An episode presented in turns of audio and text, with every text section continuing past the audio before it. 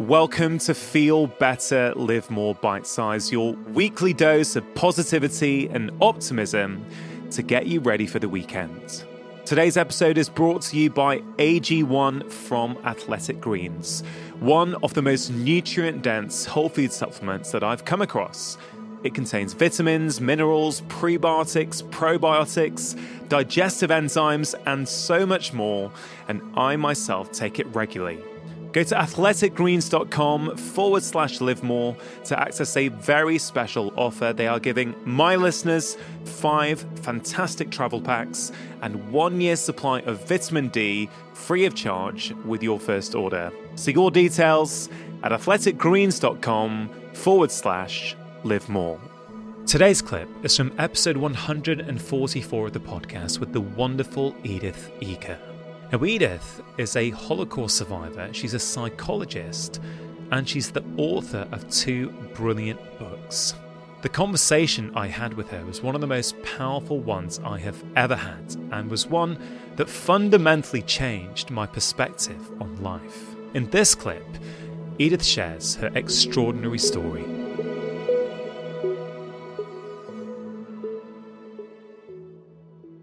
Auschwitz was an opportunity and today we have an opportunity to really decide whether we are holding on to hatred or recognizing that that hatred is eating us up and how to be a survivor and not a victim of anything or anyone or any circumstance.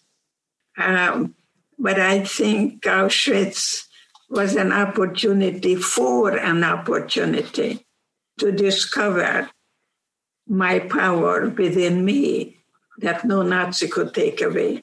Change is synonymous with growth. So I'm hoping that people can find some positive way to make a decision that life is not from outside in, but I have discovered my inner resources in Auschwitz that I was able to decide that they were the prisoners, not me, and they could never murder my spirit. So it's not what happens, it's what you do with it. You, you say Auschwitz was an opportunity. Yes. You're saying that now as a 93 year old lady, is that right? Yes. Which is incredible. Young. Yes, I don't. 93 years young. I love that. Uh, chronological age doesn't count at all. Could you take us through that day when you were? I mean, what was that day like? You was it just a normal day for you in your life? One of the things I always say in schools is what my mother told me in a carol car. We don't know where we're going. We don't know what's going to happen. Just remember, no one can take away from you what you put here in your own mind. When I arrived, it was chaotic. I didn't know where I was. I never heard of Auschwitz. But then we were separated. My father said, actually, you know, we're just going to work and then we're going to go home. But that's not what happened. Because an hour later, he was in a gas chamber. So was my mother. So, and then I stood in line with my sister Magda. And there was a guy who was referred to as the angel of death. He was pointing to the left or to the right and pointed my mother to go to the left. And when I followed my mother, he grabbed me. And I never forget those eyes. And so he drew me on the other side and said, You're going to see your mother very soon. She's just going to take a shower. And as she drew me on the other side, I ended up a few miles away called Birkenau. And one of the inmates pulled my earrings out and yelled at me that while I was going to the theater, she said I was rotting here and So she took her anger out in me. Today we call it displaced aggression, but I didn't know that. I just said to her, You know, I would have given you my earrings. And besides, when will I see my mother? And she pointed at the chimney, and fire was coming out of the chimney and said, Your mother is burning there. You better talk about her in past tense.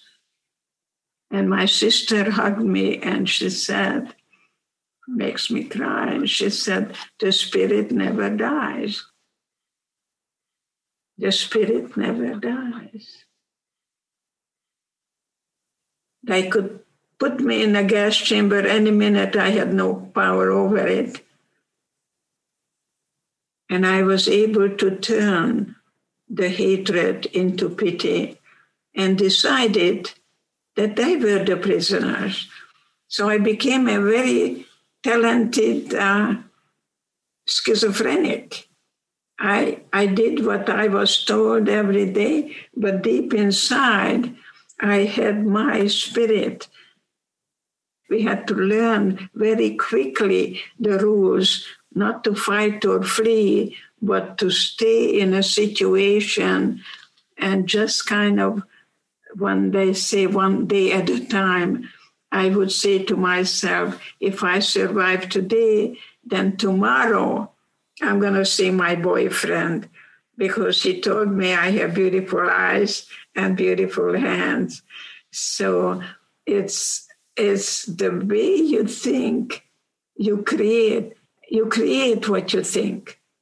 That's important every morning when you get up in the morning and you look in the mirror and you say, I love me, because self love is self care. It's not narcissistic. It's okay to love you and look forward to the day that you create your thinking, you create your feeling, and you create the behavior. So before you say anything, ask yourself is it kind? Is it really very important and necessary? And if it's not, don't say it. You, you talk about cooperation, and one of the one of the many striking things about your life story that I've read about is how even in Auschwitz, kindness and cooperation was absolutely key. It was key for you to survive. And actually, not only was it key for you to survive, it potentially saved your life at a point later on, I believe, when you were starving and very, very hungry. Right. When Dr. Mengele gave me a piece of bread, I could have gobbled it all up. And I chose to climb up and share it with the girls. And later on, when I was in the death march going from Mauthausen to Gunskirchen, and if I would have stopped, I would have been shot right away. I revisited that place, every place I was, and I looked at those places that I could have been shot. And the girls that I shared the bread with saw me stopping and they came and they carried me. They formed a chair with their arms and they carried me so I wouldn't die. And that's what happened in Auschwitz. We had to commit to each other. It was cooperation, not competition or domination, because all we had was each other then, and all we have is each other now. How can we empower each other with our differences? I like to be a compassionate listener, even to the white supremacy uh, member who came to see me and told me how he's going to kill all the Jewish people, all the black people, all the Mexicans, all the Chinese, and not to react. If I would have reacted, I would have taken that boy and dragged him to the corner. I would step on him and tell him, Who do you think you're talking to? I saw my mother going to the gas chamber. But I think that the most obnoxious person is my best teacher. Yeah. So I, yeah. I, I think it's very good to look at the bigot in you. It's there. There is a Hitler there. There is a Mother Teresa there. There is kindness. There is goodness. And I think it's very, very important to really change our thinking that can change our lives. Yeah. Uh, by letting go of the concentration camp that you created in your own mind. That's what forgiveness is. You give yourself a gift that you do not carry the people that you hate, that you release them, you let them go. That's why forgiveness isn't about me forgiving you for what you did to me It's for me to liberate myself, not to be a prisoner or the hostage of the past. I don't live in Auschwitz. I go through the valley of the shadow of death. I don't camp there or set up house there. But I don't forget it or overcome it. I came to terms with it. I call it my cherished wound. Yeah. The prison is in our own minds, and the key is in our pocket. Just so powerful. Really, there's there's such wisdom in what you say, Edith, but there's also there's love. Some people may listen to this and listen to your story mm-hmm. and go, wow, she's an incredible lady, which I completely agree with, but they may go one step further and they may say, well, she's special. She's got a superpower.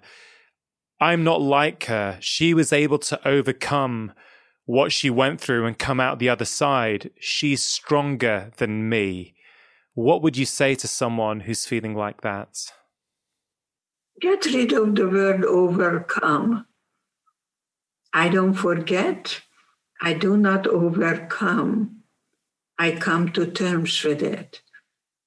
Part of me was left in Auschwitz. I want to be a realist, not an idealist. Life is difficult. The more I suffer, the stronger I become. Yeah. I mean, one of the things um, I've heard you say before is I don't want you to hear my story and say, my own suffering is insignificant. I want you to hear it and say, if she can do it, so can I. And it was so such a wonderful thing to read, and it the way you put it in the book, there's no hierarchy in trauma, was just so beautiful. Don't minimize or trivialize anything. Suffering is a feeling; it's part of life it's good to invite it in when you get triggered. Feel that feeling, but then you decide how long you're going to hold on to that feeling.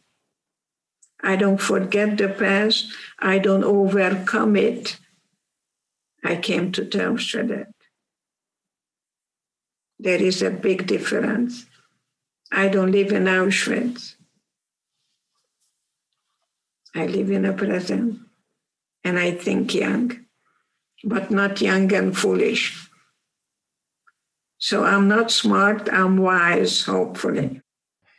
For someone who's struggling in their life, who feels they can't see a way out, have you got any closing words that people can use as inspiration to take them on in their lives?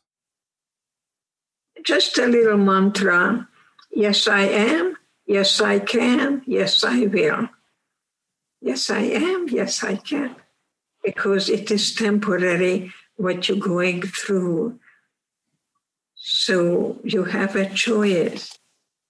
You have a choice. Embrace that feeling, invite that feeling in. And there are no crises, there are only transitions, there are no problems, there are only challenges. Edith, it has been my absolute honor. Thank you so much. And I really, really look forward to next time we get to talk. Namaste. Namaste. Hope you enjoyed that bite sized clip. Do spread the love by sharing this episode with your friends and family. These bite sized episodes will be back in the new year, but I'll be back as usual next week for a brand new long form conversation on Wednesday. Thanks for listening. I'll see you then.